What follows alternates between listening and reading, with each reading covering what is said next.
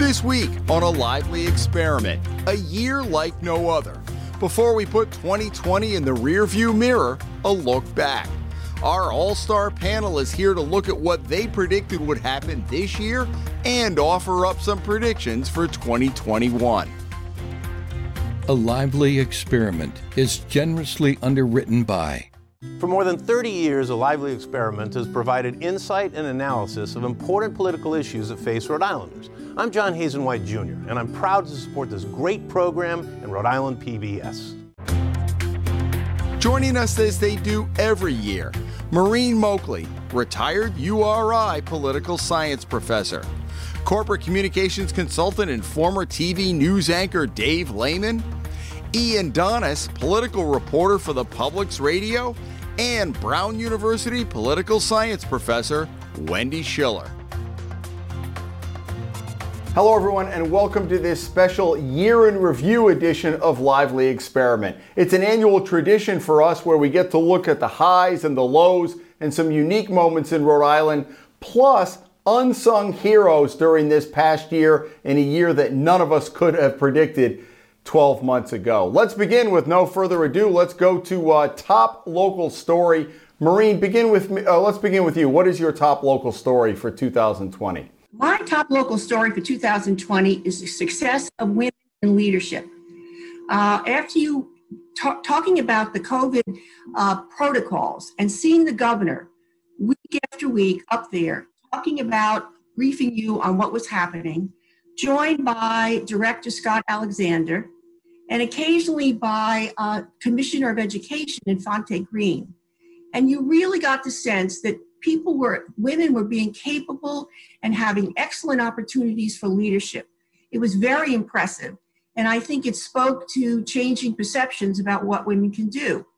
And the, and the data suggests this because when I did some research on the governor early in her term, there was a huge gender gap between uh, women's approval for the governor and men's approval. New polls now show that that gap has gone that you may disagree or agree with the governor, but in fact, um, it's about the same. In other words, there's no difference between approval ratings for men and approval ratings for women. So, in a sense, this COVID experience has won people over, and I think given the perception that women are really capable, and we see that in the election because there's parity in the Senate. Uh, there's a lot of women coming into the state legislature and in other positions. So I would say for 2020 in Rhode Island, it was the year of the women in political leadership. Great. Ian, what do you have for your top local story? In a slightly similar way to Maureen, my top story is Governor Raimondo's time in the spotlight. I think this is going to be a legacy year for the governor in that she has offered steady leadership, generally attracting praise during the pandemic. Certainly, it's a very difficult situation. There always there always going to be some legitimate criticism, and some people who are unhappy. There's a lot of economic hurt out there, and it's just a very tough and ongoing situation. But as we've seen in polling, her approval rating has gone way up this year.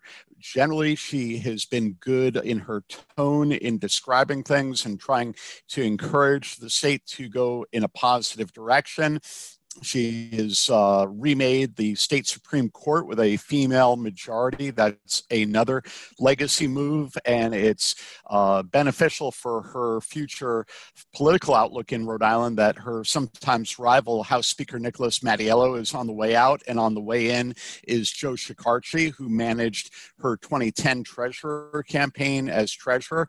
Of course, she remains a topic of ongoing speculation as a possible addition to the Biden administration. And even if that does not happen soon, it could happen after she leaves office in two years. So it's been a, a big year for Governor Raimondo. Okay, Wendy, what do you have for the top local story? Top local story to me is what COVID has revealed in a good way about Rhode Island and then of some concern about Rhode Island.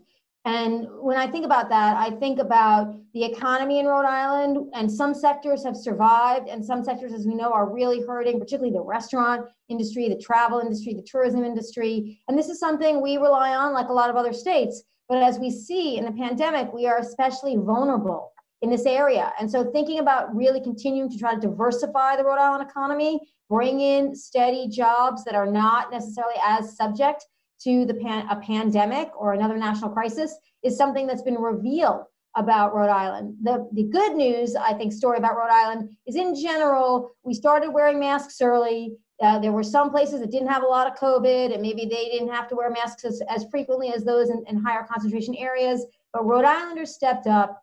They stayed home. They wore masks. They continue to do that. We've had some spikes, but in general, we've shown what small New England governance can produce when people come together. So I think that's that's my biggest story.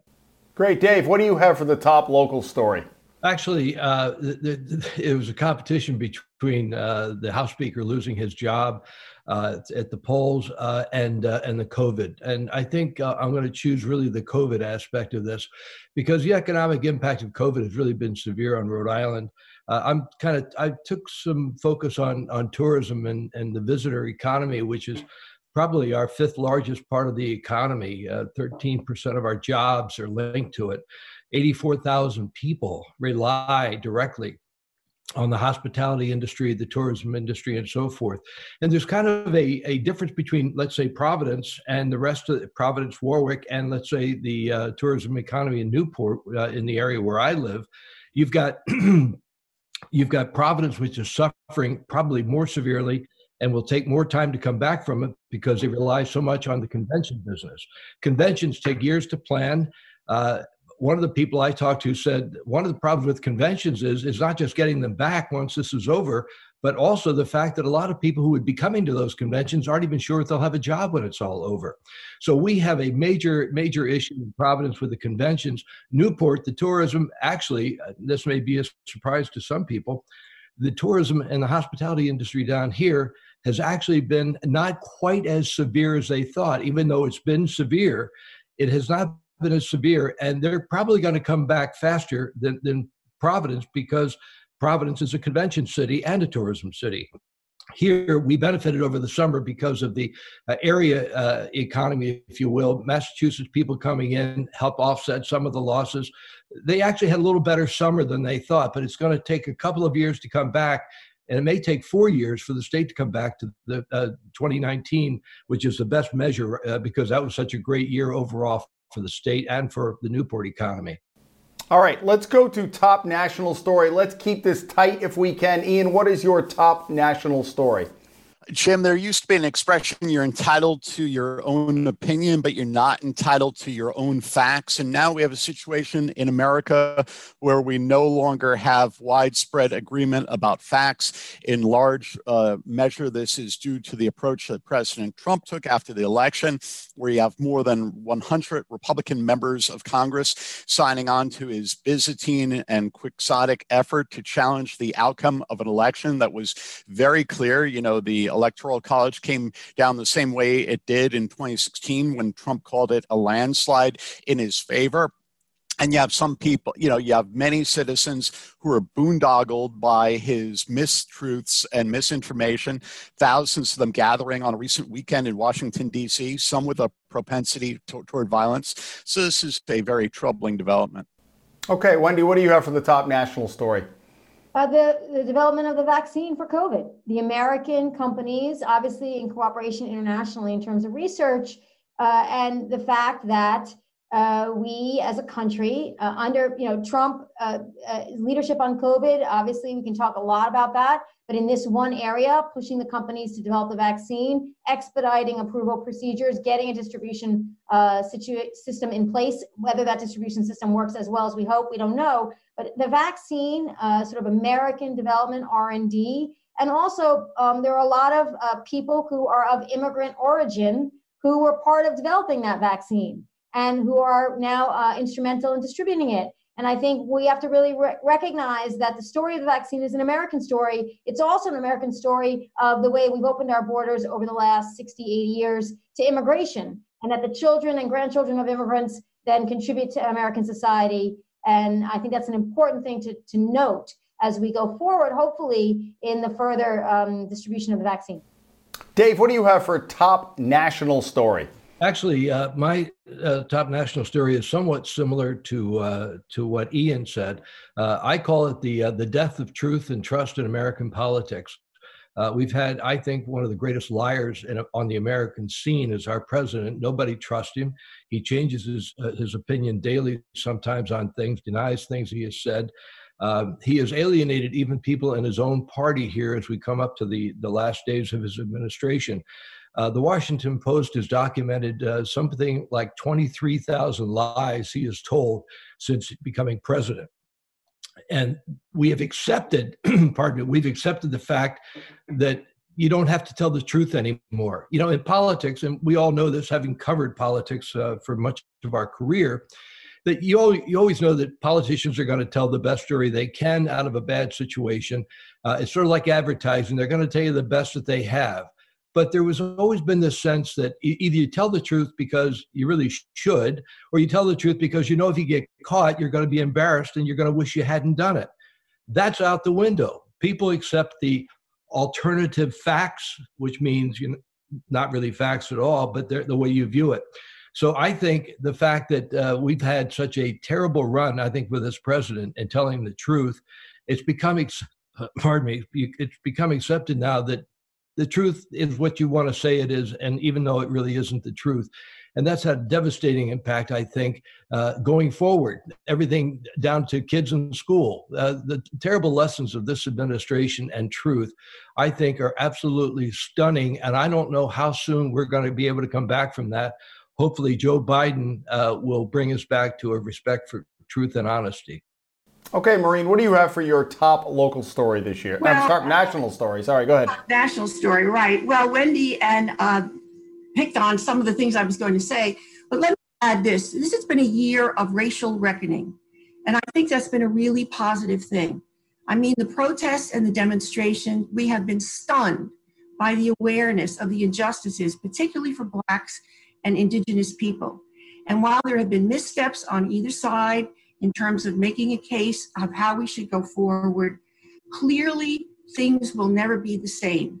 There's a movement now, and there's there's opportunities for uh, making good on some of the promises that we've made to these people. And it may be slow, but again, it's very important. It's changed our consciousness, and I don't think we'll ever be going back. Okay, biggest winner, biggest loser. This can be local or national. Wendy, let's begin with you. Biggest winner, biggest loser. The biggest winner to me is the National Republican Party. Uh, you'd think losing the presidency might hurt them, but in fact, they did extraordinarily well in 2020. They uh, picked up or maintained their advantage in state legislatures. They're about a thousand seats above the Democrats. They maintained their advantage in governorships, which is about a third more governorships and they clearly maintained they clearly maybe maintained the senate control. And they picked up a number of seats in the house of representatives making it quite possible for them to take the house back in 2022 and in all of that they supported donald trump every step of the way in the last four years. Absolutely 100% supported donald trump.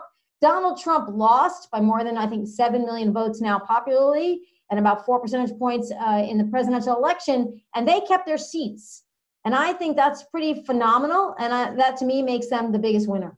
Do you have a loser, biggest loser? Uh, locally, I'd have to say the biggest loser is Nicholas Mattiello as Speaker uh, uh, and losing his seat.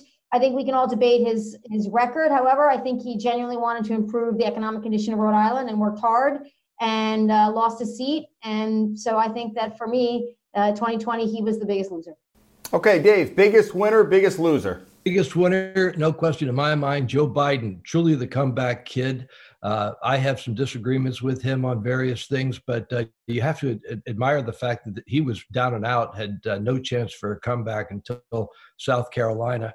And he made a comeback. And as it turns out, he played it smart by embracing the truth, as I mentioned before, about COVID, supporting doctors and scientists uh, looking more presidential than Donald Trump and becoming really, I think, a calming influence as Trump grabbed the airtime, uh, looking foolish at times for what he was saying and what he was doing. So I think Joe Biden, uh, now, of course, he's got to got a fairly high bar now to, to meet in some ways because he has portrayed himself as so different. So I think the fact that you know he was down and out, and South Carolina brought him back, and uh, winning by seven million votes was, uh, I think, quite astonishing. Some of us thought he wasn't going to make it at all. Uh, the biggest loser uh, has to be, in, in, my view, Nick Mattiello. He uh, holds holds a position, still does until January, as the most powerful politician in the state, more powerful than the governor. And uh, it's very rare and perhaps never before, I'm not sure never is right, but he, uh, uh, we've not seen a House Speaker lose a job the way he did. And uh, it was really a bad year for him. Okay, Maureen, biggest winner, biggest loser. Okay, my biggest winner are generally the American people and as the recipients of the COVID relief program.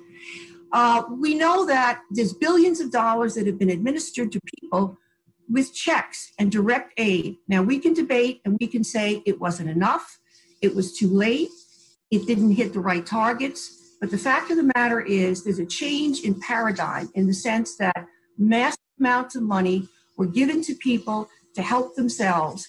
And it's a new role for government. People understand now that in a situation like this, you need government to act. And when you look at the Democrats and the Republicans, uh, there's no debate about sending out checks. The debate is how much. So there's been a real transformation in what we think about government. And I think the COVID situation has brought this on. I know that even in the local assembly, the Republicans want more seats for DCYF, more positions. So there's been a real paradigm shift in how we see government and what we expect of government. And I think that's something that's going to last. Okay. Ian, do you have, I'm sorry, go ahead, Maureen. The biggest losers, and I want to make this is a tragic one. This isn't, uh, this is important. It's so sad to think about who we have lost in the state of Rhode Island in nursing homes. Uh, we've lost 50% of the deaths in nursing homes. It's so tragic for those people and also for uh, the families that couldn't get to them. It's a serious loss, and I think we should acknowledge it. Okay, Ian, biggest winner, biggest loser. Biggest loser, Speaker Mattiello, for the reasons outlined by Wendy and Dave. Biggest winners, I have two.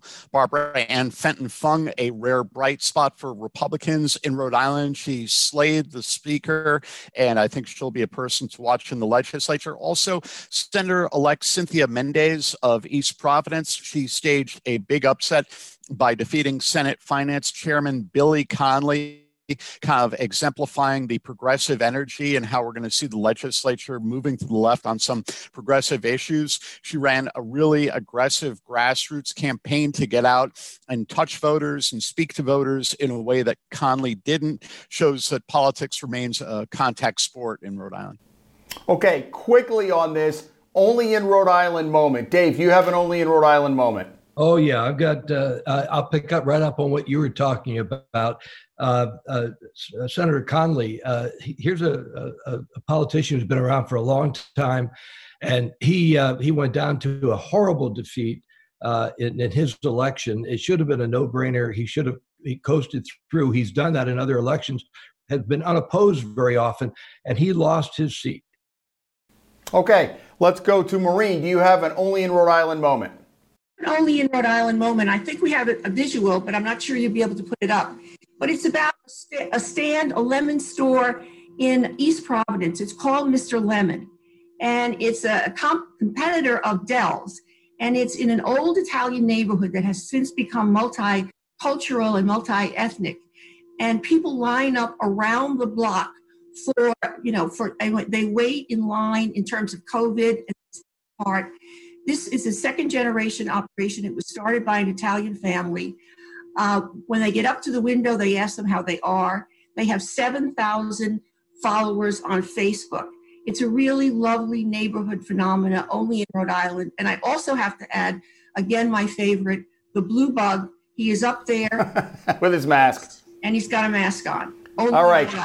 All right, quickly, Ian, do you have an only in Rhode Island moment? Yes, my only in Rhode Island moment was when uh, Rhode Island Democratic Chairman Joe McNamara branded Rhode Island the calamari comeback state during the Democratic National convention. He was joined by a guy who looked like the calamari ninja, who subsequently revealed he was an undecided voter, not exactly the way uh, Chairman De- uh, McNamara wanted it to play out.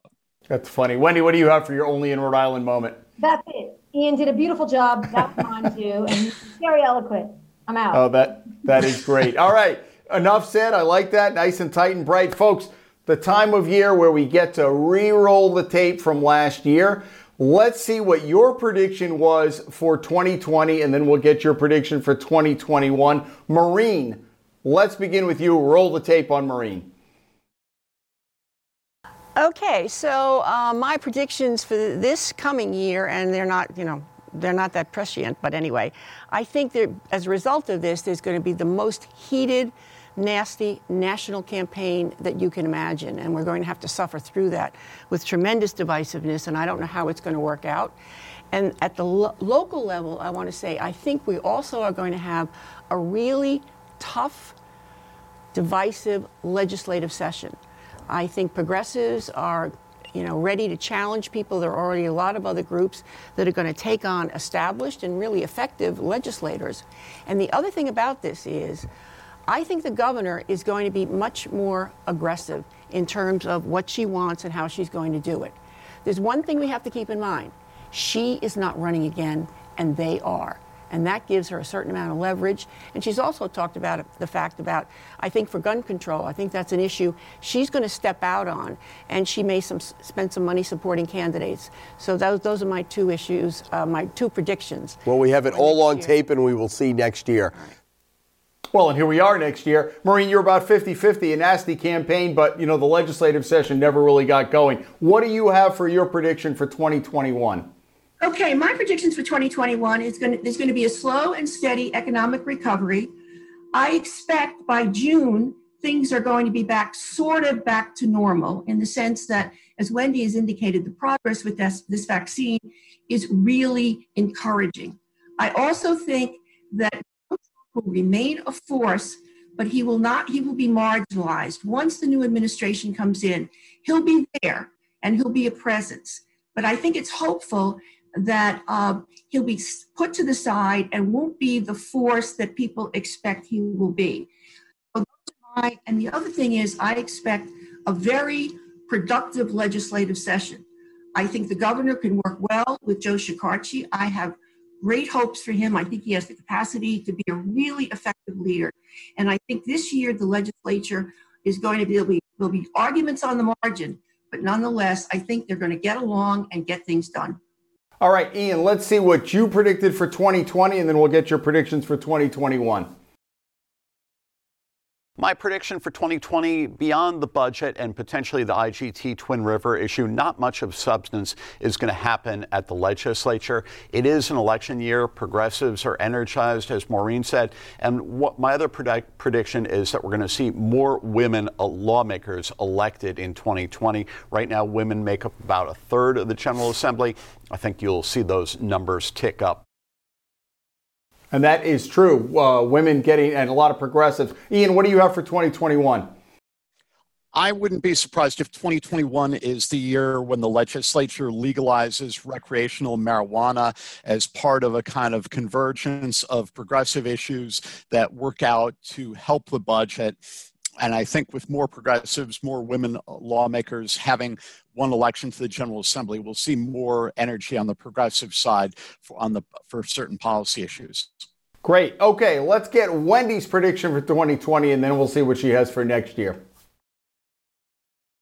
For 2020, my prediction is that President Trump will flirt with the idea of replacing Mike Pence on the ticket, depending on how things look for him in some of these swing states, and either choose Nikki Haley, if he replaces Pence, Nikki Haley or Mark Meadows. Mark Meadows, the leader of the Freedom Caucus, former leader of the Freedom Caucus, who just announced he's not running for reelection in 2020 from the House. He's from North Carolina. Mm. North Carolina is an incredibly important swing state, and if Trump thinks he can't win North Carolina, or concedes that he can't win North Carolina, or he looks like he's in trouble, I think he makes a change at the top of the VP ticket.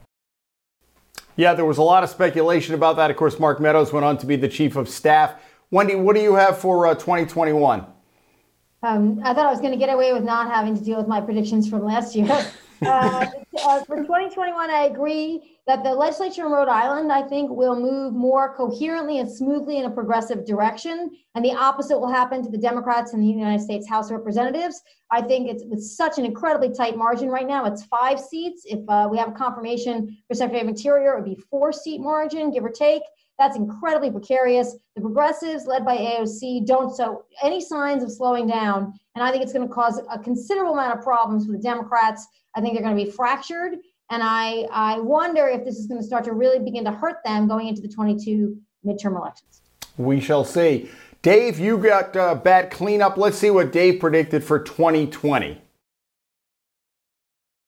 Uh, 2020, my prediction for 2020 is that I think we talked a little bit about the uh, the hospital situation in Rhode Island, where Care New England and uh, Lifespan can't quite get on the same page with a merger. I think necessity this year is going to be that there will be merger talks resuming, even though there have been some hard feelings as we end 2019. I think you're going to see merger talks continue. I won't go so far out on the limb to say that there will be a merger by next year, but I think you're going to see it's in their best interest, I think, economically. As we sit here, Lifespan just recorded $35 uh, million shortfall. Uh, that used to be the problem with Care New England. Mm-hmm. So they're going to have to work something out. I think this may be the year they will, and the governor is going to be in, in on this as well. Isn't it interesting, Dave, how the pandemic really brought them back together at the end of the year? What do you have for 2021? Uh, you'll be very pleased. I'll be very brief. Uh, I think the uh, Hope Point Tower, the Fane Tower, the 46 uh, story tall building, I think is in very serious trouble. Um, I think they've, they've been plagued by delays. It's been four years ago since they, they produced, uh, produced the idea. There have been uh, deadlines missed. I think if you throw in a recession, I really wonder if this if this tower is going to become a reality. And I think this may be the year where we're going to have some clarity because there's an awful lot of tension over that, and there's a lawsuit that says this is going to be an illegal project. Well, I also wonder, Dave, with the um, we have just about a minute left. I also wonder with that, with the economy changing and such uncertainty with the pandemic, what do you think that's going to play on it? Well, that's the reason. I, I, that's one of the reasons I'm saying I think the recession, uh, uh, locally and nationally, uh, they've ha- already had some financial issues. They've had to push back deadlines. They were fined. They paid the, a fine of about two hundred and fifty thousand dollars, which is small money c- compared to this three hundred million dollar project. And again, this building is going to be the tallest building in Rhode Island and one of the taller ones in New England. So I, I think it's. I think it's. I think they're they're in some trouble there, and I don't have that on inside information. Just my point of view. All right, folks folks, my prediction is hopefully, hopefully we'll be back in the studio to do this next year.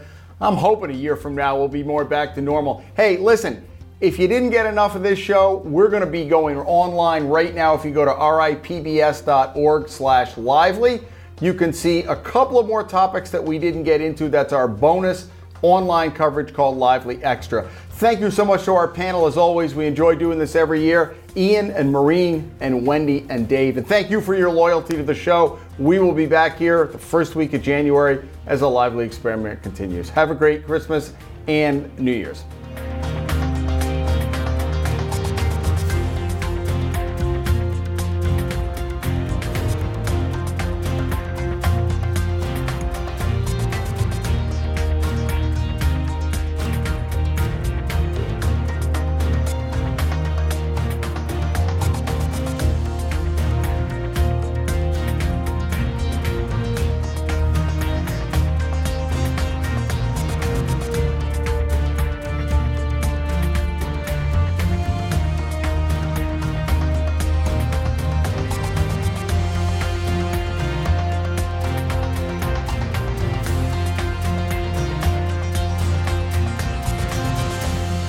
Experiment is generously underwritten by. For more than 30 years, A Lively Experiment has provided insight and analysis of important political issues that face Rhode Islanders. I'm John Hazen White Jr., and I'm proud to support this great program in Rhode Island PBS.